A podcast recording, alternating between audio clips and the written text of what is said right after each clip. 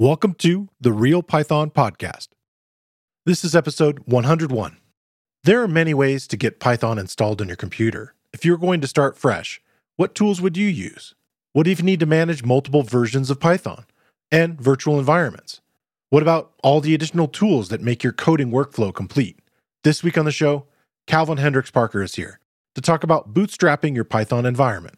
Calvin is co founder and CTO of Six Feet Up and is the Python Web Conference co organizer. As a consultant, Calvin has set up countless machines to run Python. He configures environments that can scale from in office projects to distributed cloud based applications. We cover tools for installing Python, managing multiple language versions, and configuring virtual environments. Calvin talks about setting up command line applications in isolated environments.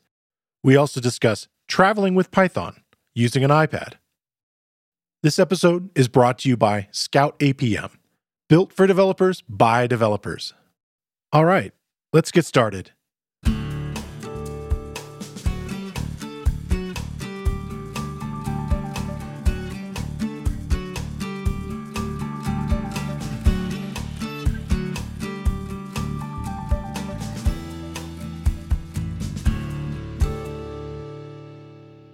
The Real Python Podcast is a weekly conversation about using Python in the real world. My name is Christopher Bailey, your host. Each week, we feature interviews with experts in the community and discussions about the topics, articles, and courses found at realpython.com. After the podcast, join us and learn real world Python skills with a community of experts at realpython.com. Hey, Calvin, welcome back to the show. It's great to be here. You guys reached out and wanted to talk, and I thought of an interesting topic for us that I, I kind of went through your YouTube history and I looked at, well, kind of the past three years and I thought about getting Python installed and things you need to think about there. And you had a lot of great advice in, in the videos. And so I wanted to kind of leverage that. And then we can kind of get into more intermediate and advanced things uh, maybe near the end. And then one extra thing I, that you you did a thing about kind of road warrior and using Python on an iPad. And David Amos wrote an article recently that I'm going to link to also. And I thought we could talk about that too, because I'm, I'm, very interested in that. So lots of mm, mini topics, I guess, that we're going to combine together. Oh, yeah. You dug deep for uh, three years worth of content there. yeah, it was cool though. It was kind of fun. You do a lot of talks at in Indianapolis at uh, IndyPy. Yeah, so I'm actually one of the co-founders of the Indianapolis Python user group IndyPy, and we've we've been running that. Actually, this year is our 15th year uh, running IndyPy. So we're celebrating with a nice anniversary party this year. I think that's coming up here in April or May. Oh, cool! So if you're in the Indy area and wanted to come by for that meeting, we're going to have you know probably a big cookout and and some some cake to celebrate 15 years. All right, that's awesome. Yeah. So a couple of talks were from that, and then there was a Django conference talk. But maybe I'll start with the the first one, which I really liked the title of it. It was a half a dozen ways to fail at Python. yeah, it's so accurate. yeah, I think there's still maybe even more potentially. Right. Um, but we, we can focus on that. So, what was the the gist of the talk? What were you trying to get across? It's so interesting with Python being a language that's easy for beginners to get started with and powerful enough for advanced people to do real work it's still hard to know how to get your system bootstrapped. And a lot of things I talked about in that how to fail, uh, which I've actually kind of refined over the years in a couple of other talks you just mentioned, was really given your use case circumstance, how do you keep your machine from looking like that XKCD, you know, super fun site yeah. uh, cartoon that I think I've linked to in, in all of these talks because it's so true. I mean, I, I have ended up in that spot. Yeah. I did at a, a work environment, and it was. Uh, I think it's very common. Oh, it's it, it, it's really common. I mean, way more common than you would think. That you would end up with the Mac framework version of Python that's installed with the system, plus the homebrew version of Python, plus the Conda Python, plus an ActiveState Python, plus you know, name five other ways you can install Python. it, it, and I guess that's the if, if if you really want to like kind of get down to the root of what solves some of these problems is thinking about the Zen of Python. And so uh, I think a lot of people, hopefully, a lot of people are aware of the Easter egg built into Python. If you just type Python minus m this, you'll get the Zen of Python printed out to you. And part of it is beautiful is better than ugly, but also simple is better than complex. Yeah. So, what is the simplest way that a user, a, a, programmer, or someone new to Python can get started without having to deal with the headache of, of all these choices? And, and there's no shortage of choices. There's no shortage of like web frameworks. There's no shortage of, you know, p- packaging technologies. There's no shortage of ways to install dependencies. And I think that's where a lot of people just throw up their hands and are like, oh, I can't believe, you know, how hard it is to get someone else to maybe get my code installed and try it out when it's working on my machine. Well, it only worked on your machine because you know the wind was blowing in the right direction that time when right. you installed like from Conda that happened to use the wrong Python. It, it's again can get really really complicated, and it's not obvious because it's not always like clear which Python you're using. So unless you've got a good handle on like understanding your path or understanding virtual environments or syspath and all these other kinds of you know deeper in the weeds things that most beginners could care less about right. they just want to code some python. Right. Somebody said at work we thought you could move from excel and start doing things in python so just start doing it. Yeah. Uh, which is true if you, if you if you got enough of the bootstrap basics down so that I, I think the dream would be I make a folder and I throw you know main.py in there and I start coding and I am you know and I'm productive. But the reality is, you may not have even Python installed. Uh, luckily, you know, for Linux machine, if you're on Mac, you're going to have a default system Linux that's going to be there. But you know, user be warned: do not touch that that Python. Do not install anything to that Python. Do not use that Python for anything. Yeah. Uh, because it's really there for the system. That is not your Python. And I think a lot of folks start start there, and they end up with a mess. That's that's the, that is the first step, like the first tripwire you will come across. Yeah. That'll lead you into disaster. I'm excited that Apple has finally decided in the latest beta for Mac OS, and I guess it'll be 13 0.4 i'm not sure of the number but it they're going to remove python finally. um, yeah again they had talked about it years ago uh, at least a year and a half ago that i'd heard about it kind of finally mm-hmm. going away. And yeah and you're right that that that it's one that came installed and it was for the operating system and some other kind of system utilities to do certain things but it wasn't really intended for you to use. But if yeah. if a mac user opened up a terminal and they typed python that's what came up. And so that's where this sort of confusion ha- happened a lot with python and python 3 and and so forth. So maybe we could start with some advice then like where do you suggest someone to install Python. I guess it will depend on the operating system a little bit. Well, that, that's actually what I was going to start with. Was depending on the operating system, and I try to keep things as cross-platform as possible. I, I actually move between, you know, Mac OS and Linux pretty regular. I, I rarely touch Windows unless someone's asking me for help. Okay. But I try to find a technique that I can use the same way across all those systems. Like, for example, on my Linux machine, I actually use Homebrew to match what I, my Mac experience. So most of the tooling and things I install, just like I would install them on a Mac, I do the same thing on on Linux. So I recommend to folks to check out Homebrew uh, because you know apt can be tricky for for new people, but Homebrew is nice because it follows one of my major rules, which is you should not be using sudo or root privileges or administrator accounts to install any of these things. So that's like kind of the base level starting point. Maybe we could do a quick diversion into it and again, we'll shoot toward the total total beginner. Maybe they don't even know what sudo is. Yeah, and they may not know what it is, but they may be using it because they copied and pasted some some, yeah, in, right. some install thing off the Stack off, off the Overflow has suggested I I just copy and paste this into my right, terminal. Right.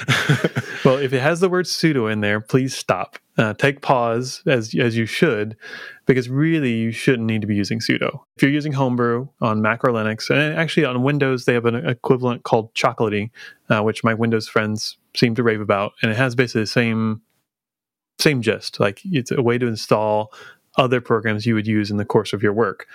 I, I recommend starting there because you can install Homebrew I believe you can even install it without needing any root privileges. You may need it because I think it puts it on Mac, it puts it in user local. Then on Linux, it puts it into a new home directory for a new user that you can actually share amongst other users on the same system.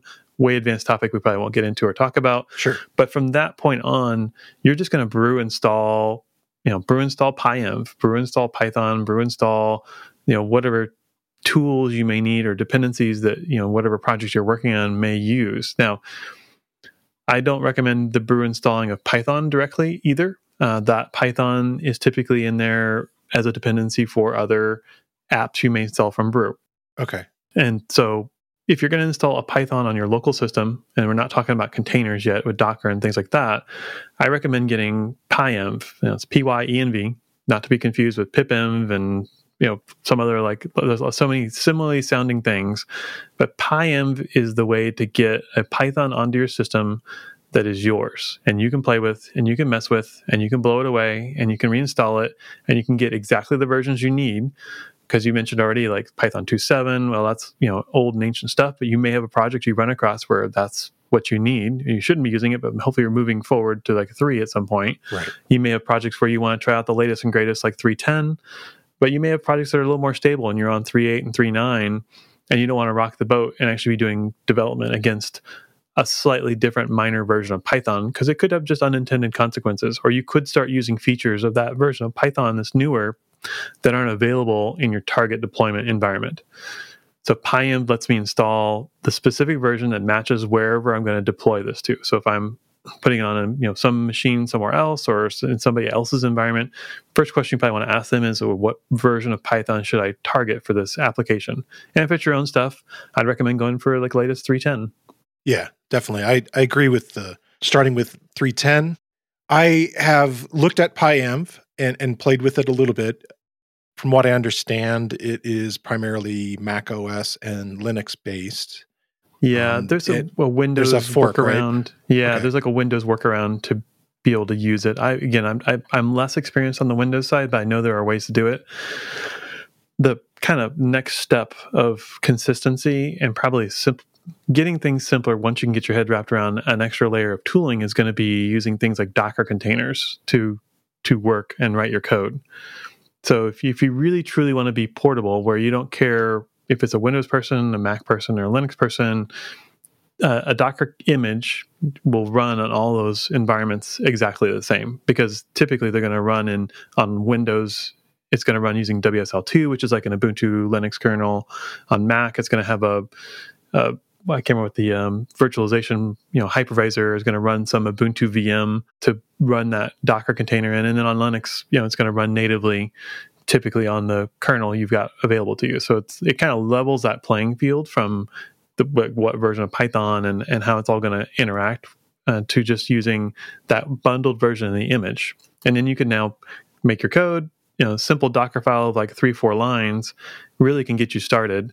Uh, and the talk I did at DjangoCon at the very end, I showed off using a Docker file to do some simple development. And I th- I'm actually giving this talk again at PyCon in Salt Lake City coming up here uh, end of April, beginning of May. And I'm going to change the talk up a bit to talk more about images and containers because I think that's really that's an easy way for once I've gone beyond being a sing, solo solo developer on a on a thing I'm building, and I've got someone else I want to share it with or use it with, yeah, this now makes sure that they have the same experience I have in developing, so I can be effective at helping them. They don't run into all the weirdness kind of problems because it really uh, that's the you know, almost the most isolated way you can run some kind of Python code is because I'm running it in that container and unless I've done something really special, it's not breaking outside that container to do anything. It's definitely not bringing in dependencies from outside my container to run. Yeah, I think about, I know this brings up a whole bunch of things. We have talked about Docker off and on on the show. I had Itamar uh, Turner Trauring on the show, and mm-hmm. he's kind of made that a bit of a specialty. Oh, yeah. Talks a lot about optimizing you know the containers and things like that and so I'll, I'll, include links to those kind of resources definitely his material is great yeah and one of the things that i think is kind of interesting about docker generally is that phrase you hear as a joke or almost a meme in the developer community that works on my machine yeah totally type of thing it, it's really not a machine then per se you're kind of sharing this container which has all the development machine environmental things all kind of combined, right? A, a, it, it, really depends. the The container, and that really depends. The, the container is just a packaging technology, and you can package as much as you want into that container, or as little as you want into that container, knowing that it's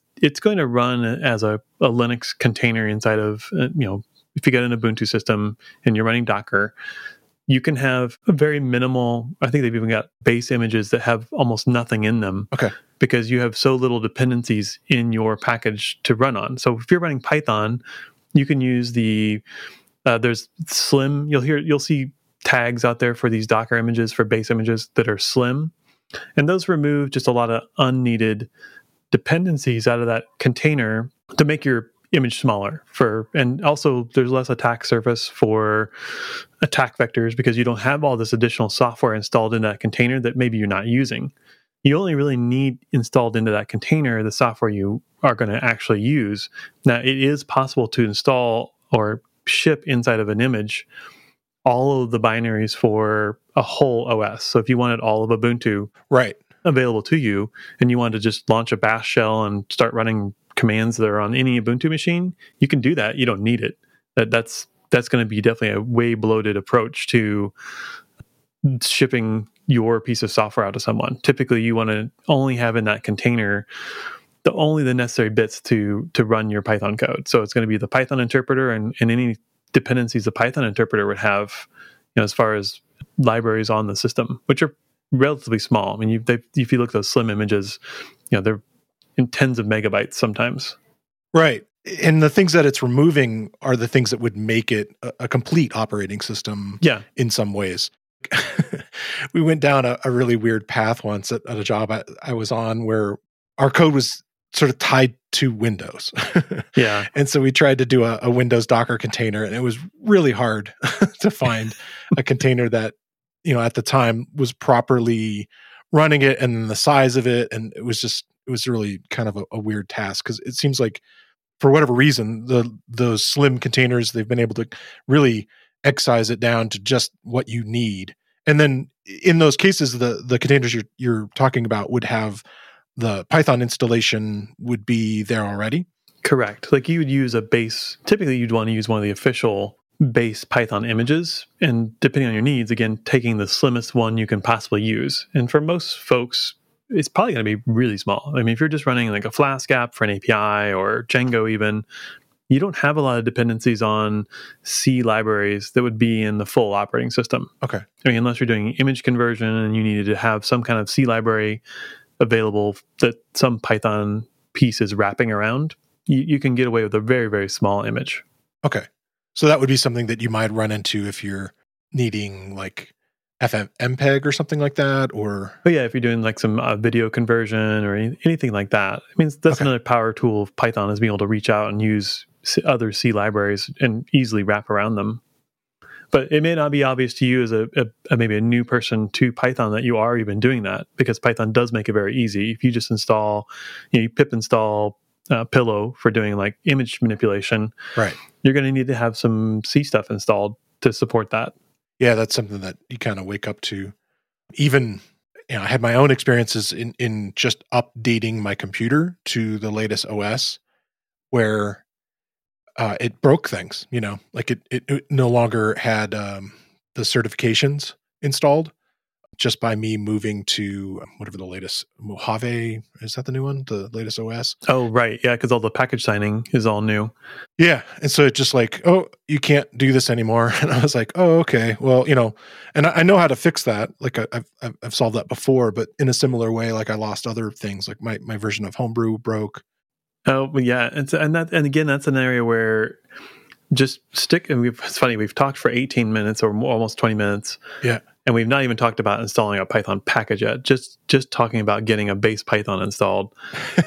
but, but I have I've had that problem where the homebrew installed versions of Python that I then in turn use to make virtual environments for my various projects.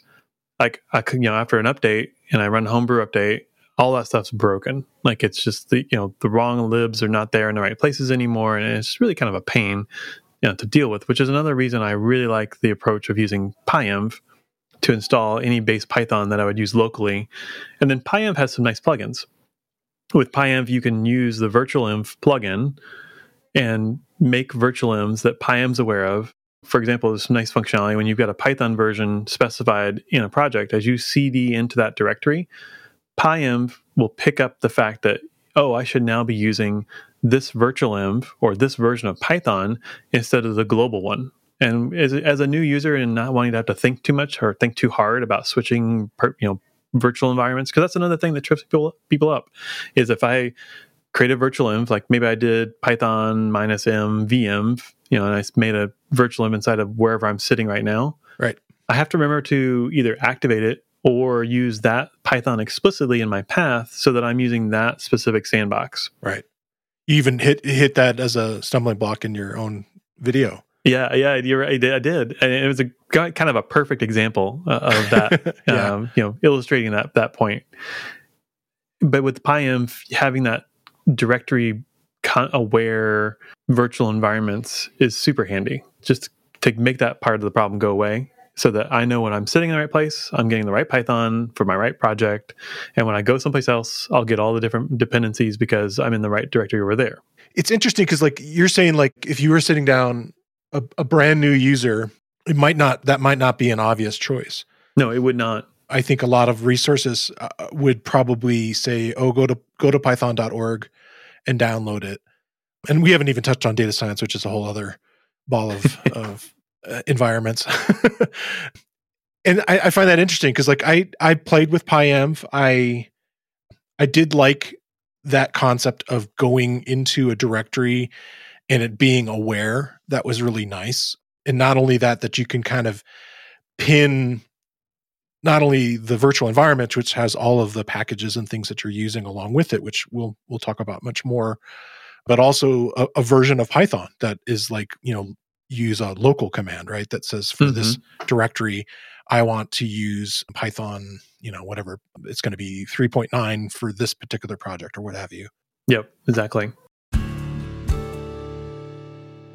Scout APM is an application performance monitoring tool designed to help developers find and fix performance issues quickly. With an intuitive user interface, Scout will tie bottlenecks to source code so you can quickly pinpoint and resolve performance abnormalities, like n plus 1 queries, slow database queries, and memory bloat. Scout has recently implemented external service monitoring, adding even more granularity when it comes to HTTP requests and API calls. Give Scout a try today with a free 14 day trial by experiencing firsthand why developers worldwide call Scout their best friend. Get your free trial at scoutapm.com along with that, it's kind of interesting because you switched over because you you were kind of talking about in in 2019 pipenv. I was. You're right. And I, I kind I kind of went through that myself in when I was just starting 2018 2019 and I was following along on, on, a particular Django book and then he was he was really using those commands and, and locking and doing lock files and stuff that were part of the pipenv thing mm-hmm. and then the the I don't know what happened. It just kind of like the support kind of got really wonky uh, for pipenv, and and then it seems like it's kind of come back with um, Py the Python Packaging Authority kind of taking it over, and so yeah. Yeah, it got taken over and put underneath their repository. I was a huge fan of pipenv when that first released because it did solve a lot of problems nicely for new developers. So when you pip pipenv installed something, it added it to your basically the, the equivalent of your requirements file and it added a hash. Yeah. So that if you needed to recreate that environment again, you were one command away from having the exact same setup you had six months ago, having it today, or you know, having someone else check it out and be able to get a somewhat repeatable environment because of that. But it was kind of unfortunate. The I don't know. There was there. I don't know if you, if you go and read all the commits and issues and GitHub stuff and drama around it. you can dig in if you want. Yeah, you, you, can dig in if you want, but that wasn't the real reason we stopped using it. It was okay, maybe because because of the lack of kind of support and maintenance. The the resolver started getting really slow. Oh, okay. If you had a, if you had a project with lots of dependencies, you could be waiting a bit for pipenv to figure out you know what versions of these things it needed.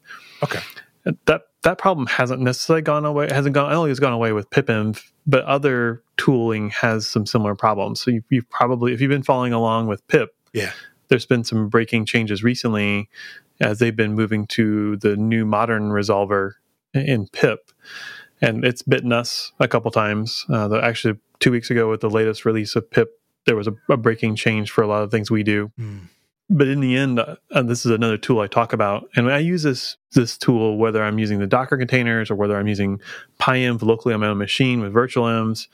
That pip tools is an amazing package for managing your dependencies, and it has its own built-in resolver. Well, it uses its own resolver. So when you build a requirements file using pip tools and pip tools compile specifically, you get a lot of control, kind of power user level control over you know, generating hashes or whether you want all the leaf dependencies or don't. And, and, and so that control also gives you basically a file of your requirements. But maybe you're, so for example, if your project had requests as a dependency, which is very common. Yeah. Requests itself has another, it's like six or seven dependencies, depending on which version of requests you've installed. Well, in your requirements file, you may only put requests. And when you you know pip install minus r my requirements.txt is going to bring in the seven other dependencies that are needed Right. what we typically do is we'll have for just a convention's sake we'll have a requirements.in file that has requests in it Okay. and then we use pip tools compile to build our requests.txt file, which has the full hashes and all the dependencies fully listed out, fully resolved, ready to go. Okay. So that when I go to my you know other machine or in, into my container and I want to install all those dependencies, I can actually disable pip's dependency resolver altogether. I'll just say you install what this file says, kind of like the I know what I'm doing mode and and it goes a lot faster because then it's not doing a lot of checks on the backside to figure out what dependencies are needed to satisfy you know some root dependency in that file. Okay. So that's something, and I mentioned this kind of before we started that I hadn't seen this, and it's something that I'm I'm learning more about just by kind of looking through documentation and especially looking at pip tools, and then your talk you were using it for the DjangoCon talk. Let me just start give a quick background. I'm guessing a lot of people have used pip, which is the Python, you know, installer for packages. When you've installed several packages, there's a way to freeze those basically requirements, the things that another person would need to or you would need to recreate you know this environment that would have all of the installed packages you need to get going Mm-hmm. and you'd save them in a requirements.txt text file.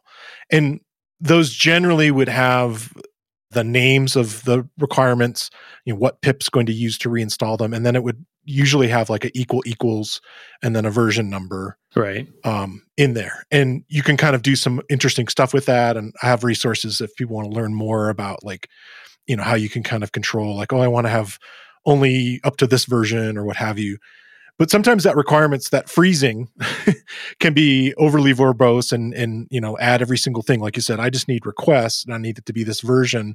I'm not so concerned about the additional items that request is going to require. And it and pip will go and resolve and find the other items it needs.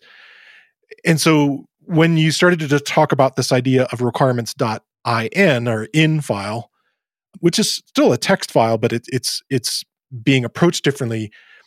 Does that file have just the the primary items that you are looking for? Like I want the request library, and then the .txt file has the actual like hashes of the versions that you want that are specifically like pinned to you know this version that I want, or I guess locked to this version I want. Exactly. Okay. Yeah. Yeah, that's, that's exactly right. So with that IN file, you get to express your preferences. Hmm. If you have a preference for a minimum version for a specific package, but you don't care about the maximum, Okay. which actually, or you may have a range, like maybe you're not ready to take the next major version of a dependency, but you know you're okay taking you're, you're okay taking any minor revision in between Okay. you would express that dependency in your in file and then any sub dependencies of that dependency if the library maintainer you know did a good job of packaging that package he'll that you know they will have in their setup.py you know what their ranges of their dependencies are Okay. and so I, I want to make sure, and this is another problem with pip freeze specifically. If you pip freeze, you know, a week ago, and then you pip installed requests again today, you may get different versions of those dependencies because they're also moving targets. Yeah. And the requests library itself is fine with, you know, up to a certain version of this or at least a certain version of that. and I don't want to pick up those security fixes and minor uh, revision changes for those those those leaf dependencies. I want to be able to make sure I get those rolled into my work as I'm moving my package forward or whatever project I'm working on. Okay. And not be locked back in this like kind of prehistoric age. So it's combining the need for repeatable builds, but also staying up to date on minor revisions and security patches and performance updates. Okay. That I think pip tools compile being able to specify like what my preference is and then having pip tools compile always build a new requirements.txt file every time I run a compile gets me both those needs satisfied. So at any point in time, I can always go back to a, a version of that request requirements.txt file and get exactly that version with exactly those hashes. And if nothing match, if those, some of those things or some part of that does not match up, it'll warn me, or I'll get an error, or it won't it won't finish compiling. So at least I'll be aware I'm not getting what I thought I should be getting. And at the same time, if I get the most current version, and so for example, security and supply chain in Python packages has been an, an issue in the news probably for the last year and a half. Yeah, I've had a couple people on yeah. talking about it. so, one of the things you can do is, for example, if you're running a, a, a Python package, you could use a tool like uh, Safety, you know, from the PyUp folks, but have a, a scheduled uh, weekly CI job that runs safety against your pack your requirements files. And if it if it fails, like because maybe there's some CVE has come up in the last week, you could have it rebuild or recompile your requirements.txt file, automatically rerun your test suite, and if it all passes, you could actually re-release a new version of that image or container. So you can automate staying on top of very minor security fixes typically uh, don't affect the running of your program. Like they shouldn't change an API in a breaking way. Okay. But you want to make sure you have those security fixes baked into your product or your deployment as soon as you possibly can. Yeah. It has been such a theme thinking about your own sort of software supply chain. Yeah. And the last conversation I had just even uh, on the last month, we were talking about Brett Cannon had a PEP that was trying to figure out a way to standardize lock files. Yeah. And it, it got, you know, it, they didn't decide to accept it. And so it's still like, as we have already discussed, there's lots of kind of tools uh, to kind of look at this. And so uh, it's it's nice to kind of, all right, well, you know, here's some advice. Here's some ways to kind of look at it. I, I Brett did mention pip tools also when we we talked that that's what he mainly uses he primarily has you know whatever version of python installed on his particular project and then just creates virtual environments mm-hmm. uh, you know in the directories as he kind of goes. When you use a tool like pyenv does it behave well with like uh, integrated development environment? Does it seem to mind and, and is it able to find the versions of your python that it's supposed to be running everything from Mm-hmm. Yeah, absolutely. Uh, when I, so I'm a I'm a PyCharm user primarily, but I know we're trying to support also users on VS Code in our our own consulting company. Okay.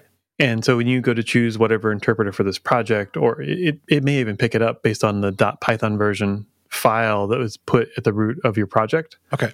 It should pick that up, and actually it'll be aware of all the pythons that are you know in its path or anywhere in its path because pyenv does some some path manipulation to make those things visible to to your well your terminal or your IDE uh, so it's easy to to switch between them okay cool which is super nice. and then some a lot of the IDEs are also very aware of of Docker containers. So if I've got an image either running locally or even remotely, I could have a Docker or a Kubernetes you know Minikube running on another machine someplace.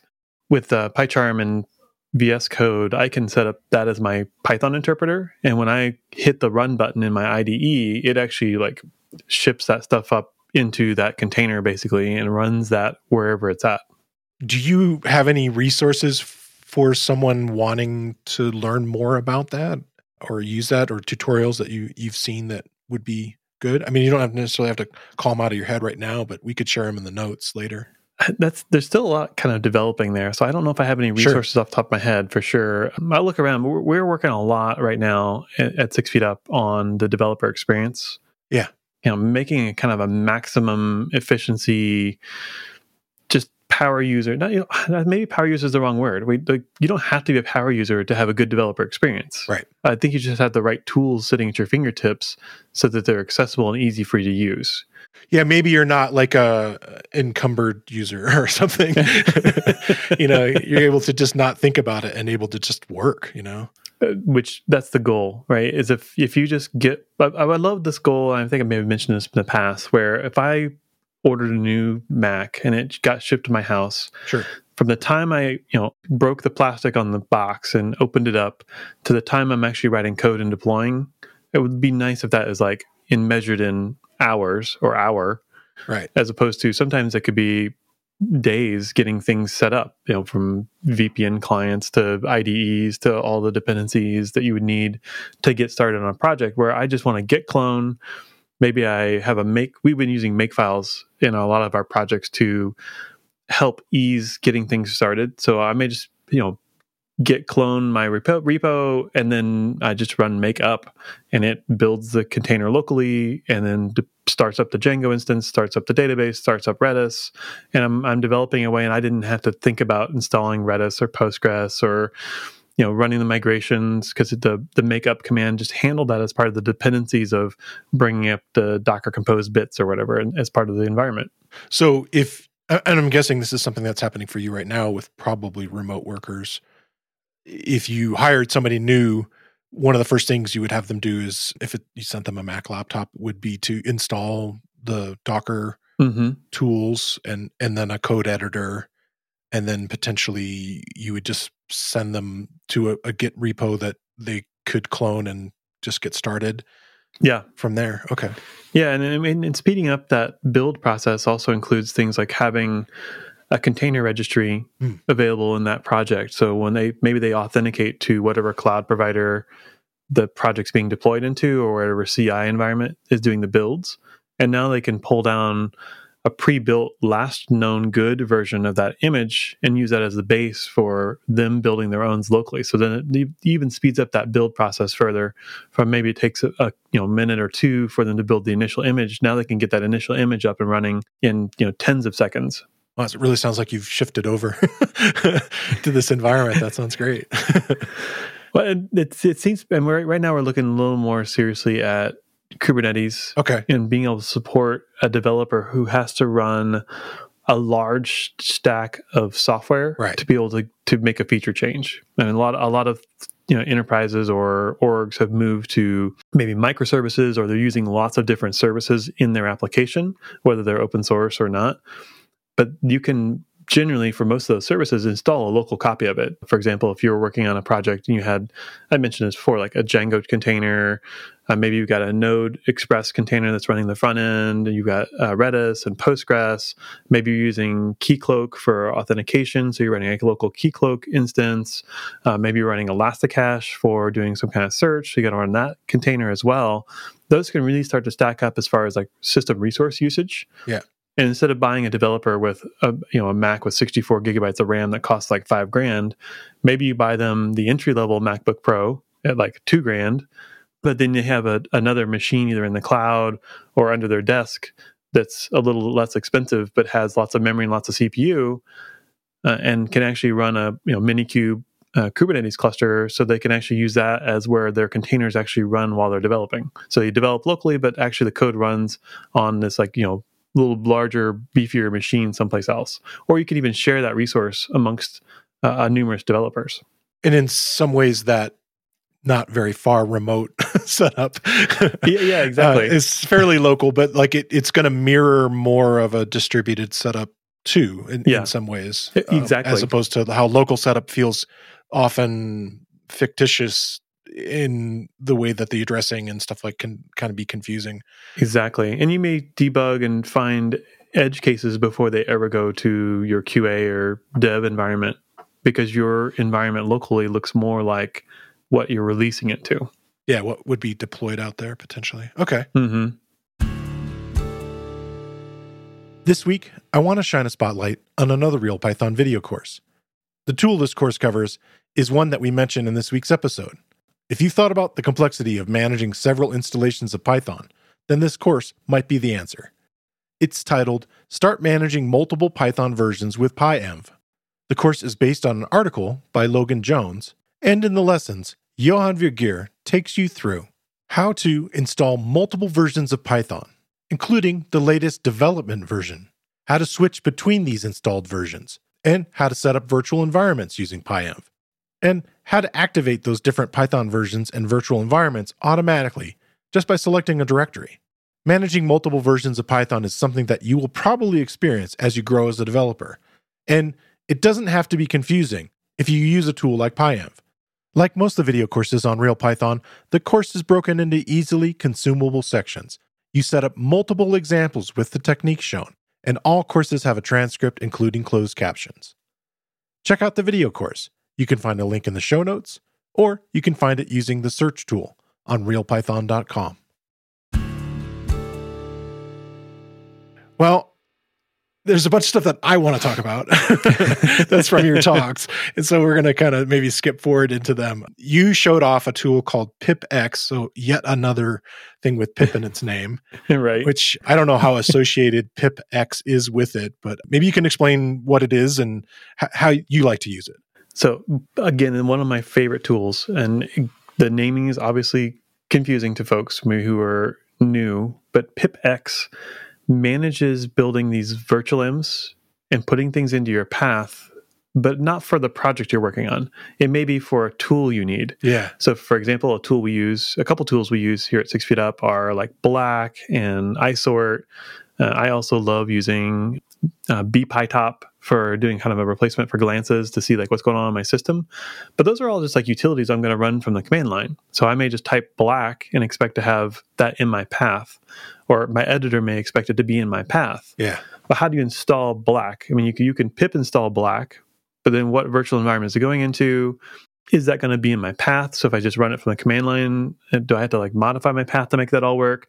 All of that complexity is basically pushed out of the way by PipX. If you brew install PipX, so that works on Mac Linux, and if you have the Windows version of uh, Chocolatey, Chocolatey, yeah. Pip, PipX will now be available to you in your path, like because it got installed into that package management system. And probably many package managers have PipX uh, available there too, but Brew is probably the easiest way to get started. And then from that point, uh, there's one more command it'll tell you to run. Like you run pipx, uh, install pipx, and it'll be like, you need to make sure you run pipx ensure path, which basically puts some bits into your RC and profile dot files. And once you've got those bits in your dot file, you can now run pipx uh, install black.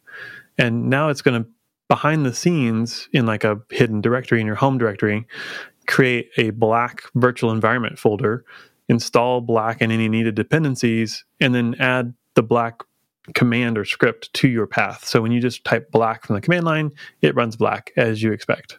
So you get that full on command line interface Yeah. application running ready to go. And you can install multiple versions. So if you wanted to have you know different versions of different tools, another nice thing is maybe you've got uh, another one I use regularly is is Markdown, like the Python Markdown package Okay. to generate some HTML. But maybe I want to have Pygments installed into that virtual environment so that I can colorize some text in my Markdown. You can actually have PipX install the Markdown package, and then you can inject the the Pygments package into it and then that that's all in that virtual environment that one sandbox for the markdown package and you can have a separate Pygments install in pipx which gives you the, a dedicated pig, Pygments that's not any way linked or related to the one you just installed into your markdown environment Yeah, it, it sounds like a, a neat way to try out a lot of these things too. Oh yeah, yeah. It's really it's easy to uh, keep, keep them all up to date. So if you want, if you've got like maybe I got iSort, Black, bpytop, Markdown, and Pygments all installed. If I want to make sure they're all up to date, I can really literally run pipx uh, upgrade all, Okay. and it'll it'll go through each one of them individually and, and upgrade all the packages, kind of like you do like an apt upgrade or apt update, apt upgrade. Yeah. PipX has similar commands for that. Uh, another thing I use it for is keeping up to date on the latest versions of tools like Docker Compose. Hmm. So you can install the Docker desktop and it's going to install a version of Docker Compose, but it may not be the latest, so you may not have all the bug fixes. But Docker Compose is just a Python package in PyPI. So you can pipx install Docker Compose, and you've got the latest version. pipx puts it in your path, so your editor, you know, your, your PyCharm or your VS Code is going to be aware of this latest version of Docker Compose. Oh, cool. That's nice. Yeah, it's super nice. What was the one called? B Top or what was it again? B PyTop. B PyTop. Okay. Yeah. If, if, so, a couple weeks ago, by the time you hear this, I was on Python Bytes with uh, Michael Kennedy, and we talked about bpytop. Uh, it's an awesome package. Okay. Yeah, it's kind of if you ever type top in your Linux terminal or your Mac terminal, you'll see all the running processes. You'll see some, you know, memory stats like how much free and how much used. You'll see the system load, like you know, the five, one minute, five minute, fifteen minute loads. That's all good and, and all, but it, it's basic. If you really want the fancy, tricked out, like awesome experience, uh, pipx install bpytop and then just run bpytop and you're going to get beautiful trending graphs of cpu usage and network usage. And it's all colored. It's all, it's all in your terminal but it is just gorgeous uh, way to look at your system. And it gives you just stats on specific processes like cpus each individual cpu core. Uh, you can get you know per network interface traffic stats uh, io stats so if you're really looking if you've got some kind of performance problem with with an app you can log into a remote server, just install bpytop, and just sit and watch and wonder and look at like all the things that are kind of going on. So, so you'd have that you just may- running in a terminal window Yep. and then running, you know, your other commands and maybe a separate one. Um, Yeah. Watching the performance. yeah, because not everybody has maybe the luxury of having full Prometheus and Grafana graphs for every every system they got under their control. This is like a real time, nice way to quick quick and dirty jump on a machine and see if you can identify a bottleneck, All right. or just marvel at the beautifulness of the uh, text based. Uh, Well, that's what I th- that's what intrigued me on it when he showed it and then didn't talk about it. I was like, oh wait, what was that? it flew by. So, so the other area I wanted to talk about briefly is, and I mentioned at the top, is kind of going portable and not Yeah. taking a laptop, but potentially taking an iPad with you. And I, I already mentioned that David Amos uh, wrote an article that I'll link to, which is really great. Uh, It's basically how to run Python on an iPad, and he has some different suggestions. And I think I'll just I'll mention a couple of the ones that he he talks about. He mentions a tool called A Shell, A dash Shell, and it's you know kind of like having a terminal on your iPad, but it does come with an installation of Python 3.9, so you can actually run scripts and, and other things inside of it. Uh, I haven't run it yet. I'm going to kind of go and play with it soon. That same developer makes a, another tool that is for doing notebooks. There's a bunch of really great resources in his article. His the tool for doing notebooks is called CarNets, C A R N E T S. There's two versions of that. One that has uh, SciPy included. Um, so if you want to run notebooks on your iPad, you could do that. And then your talk was a, like a lightning talk that would just kind of touched on a bunch of stuff about, hey, you know, if you're going to go on the road and, and do stuff, and you mentioned a bunch of tools, and unfortunately, some of the tools have have disappeared. But yeah, I know. you already mentioned, like Pythonista, you mentioned, and Which that's still that's still valid and good.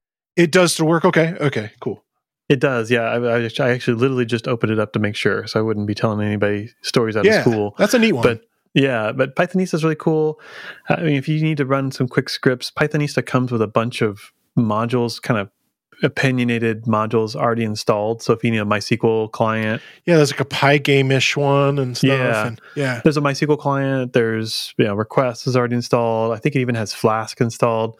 So you can do quite a bit just with Pythonista, and you can actually open up uh, Python files from the new file system. I think with Yeah. with iOS, that has helped it so much. yeah, with that 13 when they introduced the that kind of shared, not shared, but like a there's a real file system you can get to. Yeah, and you can get to services not only Yeah. the iCloud stuff or what's stored on the iPad, but you can. hmm I guess I, I don't use Dropbox in this way, but you could use that. Or I, I don't. Do Yeah. you use a particular file server?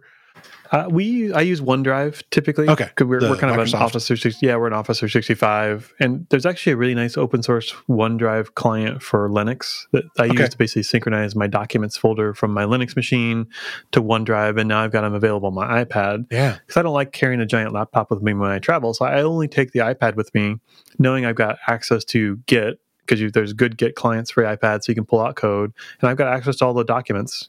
Yeah, I wanted to mention that one. You were using, um, you're still using Working Copy, which is a, a really Yeah, kind of cool Git tool for iPad. Yeah, and it's got nice diffs, and you can clone into your file system and pull things out. One new thing that has just come out, well, not new, but uh, there's a new release of the terminal I've been using for the iPad called Blink. Okay. And if, if you are a total like power user hacker, uh, Blink is definitely the terminal you want to look into. Okay. Uh, it's got great support for all the crazy fonts and font ligatures and you know the fancy characters and all those kinds of things. But it's also pretty hackable. Uh, I think the project is mostly. I think there's an open source component to it, and so if you wanted to install Python into it, you can. It doesn't out of the box come with Python, but it does come with some minimal, you know, Linux shell utilities and tools. Okay.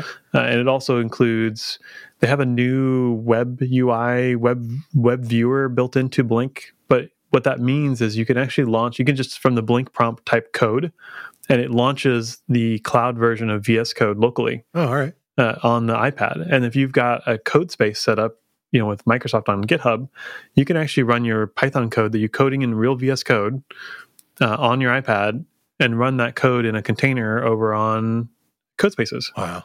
That's cool. So like the kind of the sky's the limit at that point. You've got full. I mean, not every VS Code extension is accessible for the web version Right. uh, of Codespaces, but the ones that are are all available to you on the iPad, okay. and it works great. I've, I've got a keyboard and mouse hooked up to my iPad, and when I'm traveling, I literally take a forty percent mechanical keyboard in my bag with me everywhere I go, so that I have that at all the times with my iPad. Okay. So it's literally just the set of keys with maybe control and shift and command. oh, I daily drive on a forty percent too. Oh wow. Okay. I feel like I'd be missing out. Like I guess it's missing all the function keys, or uh, does it have a, a like a key command? Oh no, but there, there, it's there's there's there's alternate commands. Like there's two Okay. functions to access like all the function keys and the numbers, and then like all the media keys are there, and I can adjust the brightness on the screen. At least you get an escape, right? It it's all there. Yeah, as long as I, it's got that was the main thing. It's got a real escape key. Uh, that, that's actually literally why I started using Linux as my primary desktop. Okay. yeah, and then um, I mentioned uh, some tools with a previous guest. We were talking about devdocs.io, and that's a website that you could you could visit and then potentially download them in the browser and have them if you were traveling and you know turn on airplane mode. It would still have those documents with you. Um, did you have a different documentation tool? Yeah, it's I know you had mentioned Dash back then, but he decided not to update it. Yeah, I mentioned Dash, which kind of unfortunate it's not updated for iOS. On Linux and on Windows, there's a Dash clone called Zeal Okay. that I use for documentation, but I've I'm gonna have to go find an alternate alternative for my iPad now. Yeah. So I may I may have to check out the one you were talking about. It's so so nice to be able to have those doc sets available while you're traveling. Because you could be on a plane, and if you've got the full Python docs, all the Django docs, you know, all the Redis docs, all the Postgres docs, I mean, you've pretty much got the wealth of knowledge you need to develop almost any application for the web right there. Yeah, it's pretty amazing. Mm-hmm. I have these weekly questions I wanted to ask you, and the All right. the first one is what what are you excited about in the world of Python? Well, I'm very excited about the upcoming Python Web Conference. Yeah. Uh, we are organizing and putting on the fourth annual uh, Python Web Conference. It's coming up end of March, so March 21st through the 25th. We have got six tracks. I actually had to update my numbers uh, because we added in a, we added in an additional track. So it's basically five half days, a little over half days, with six tracks each day. Keynotes at the beginning and the end of every day. So you're going to have like 12, uh, well, something like that. They're going to have 10, 10 plus a couple extra bonus ones in there. Keynote speakers every day. Wow. And these are some just fantastic people. Uh, if you go to pythonwebconf.com, you can see the speakers page. That's probably my favorite page to go to. I go look at it, you know, periodically because there's new people being added. Uh, although it's pretty static right now. We've got, think everybody's settled, but we've got over 90 speakers who are joining us for this amazing journey. Uh, there's going to be a whole track of tutorials. So each day there'll be some long form. Bring your bring your laptop and actually you know learn and, and code alongside with the speaker uh, type talks, and then all the speakers for two tracks of app dev, a track of cloud, track of PyData, a track for culture. Uh, all the topics should be covered there. Wow. That's awesome. Yeah. You've been doing kind of a, a bit of preview videos with Yeah. some of the talks. I, I thought that was interesting, and uh, maybe you had started that last year too. We did. So it's kind of neat little teasers, just super quick, like kind of Twitter bite size, Yeah, you know, grab a couple speakers. And I've been focusing on maybe not necessarily the most well known people in the community, trying to shine a light on some of the people who are maybe new to speaking at the conference. So if you saw the one that came out, I think last week was Natalie Roberts. Uh, she's actually local here in Indy. She has spoken at IndyPy in the past, but she's not necessarily like, world renowned like some of the other speakers who maybe are coming to the conference. okay, So I want to make sure that they get their their time, their moment, and then actually they're just all amazing people. So check them out. Uh, those are some cool little teasers. Uh, uh, I'm recording a bunch more of them, so look for more of those coming out on Twitter. If you follow Python WebConf on Twitter, I think that's where they're mainly getting released. Or you can follow me because I'll probably retweet a lot of them too. cool. Yeah, uh, I think we're looking at almost a 3x increase in attendees so far if we look at our ticket sales right now. So grab your tickets. It should be a lot of fun. It'll be on the Loudswarm platform, which is uh we for the last 2 years, which is where we've done the conference Yeah, is on is on that platform we developed. It's running Django, so it's actually delivered in Python. yeah, yeah. You talked about that quite a bit last year. Uh, when we were talking about it. That was great. Mhm. yeah it's it's a sounds like a really awesome platform and uh, you know again people sometimes want to go well where is python actually being used and it's like well here you go here's a Right. whole conference being hosted uh, via python which is great so what's something that you want to learn next Oh, I, I was telling you if we kind of got started.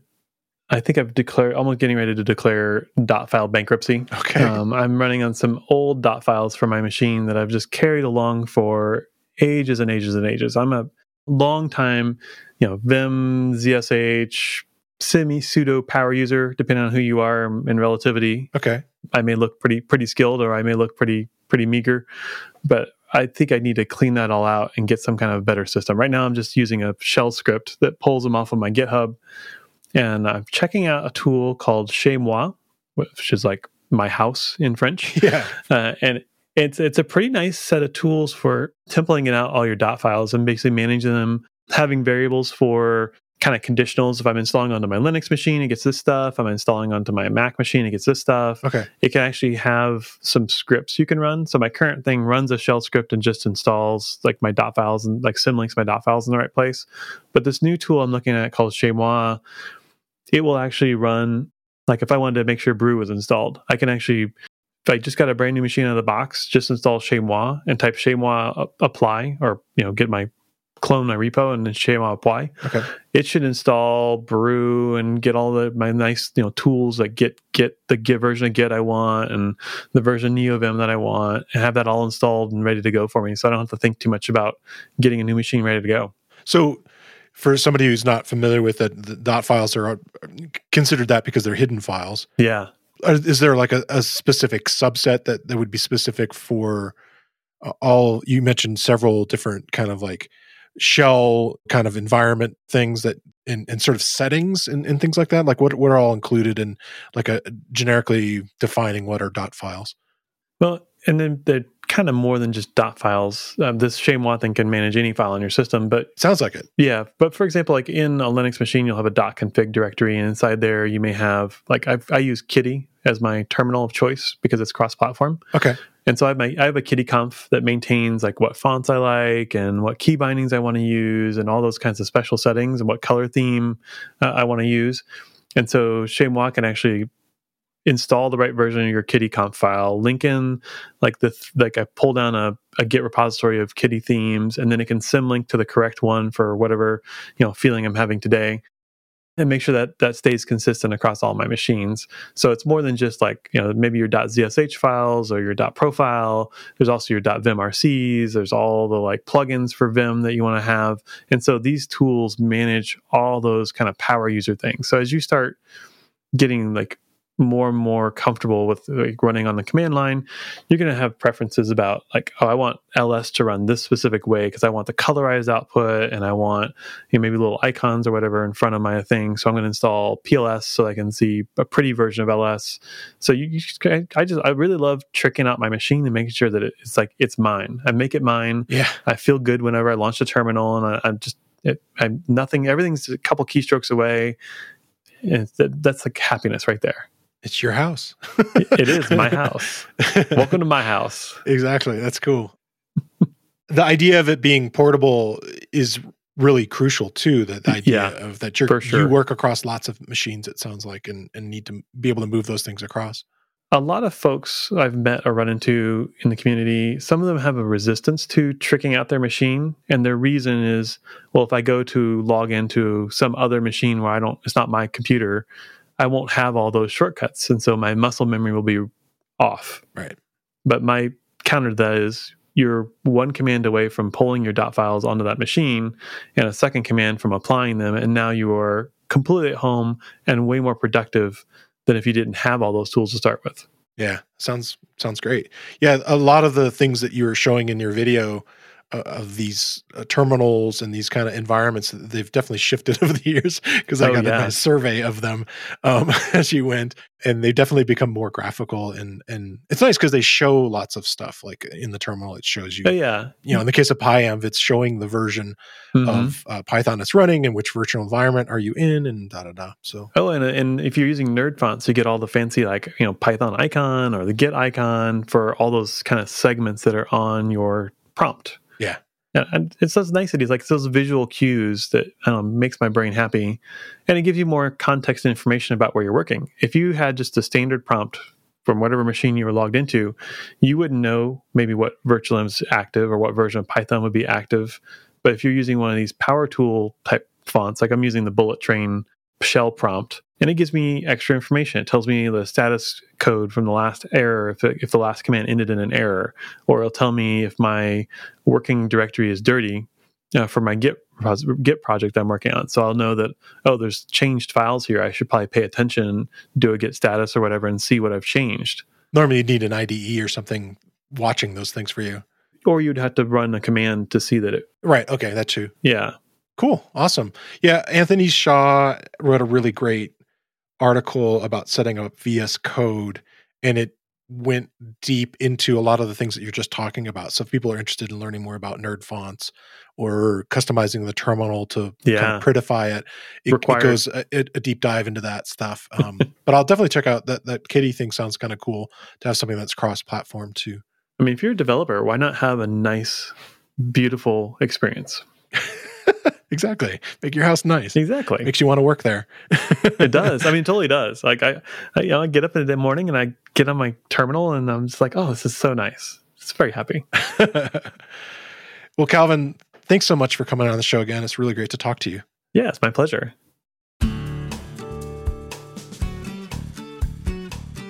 Don't forget this week's sponsor, Scout APM. Find and fix performance issues with ease at scoutapm.com. I want to thank Calvin Hendryx Parker for coming on the show this week. And I want to thank you for listening to the Real Python podcast.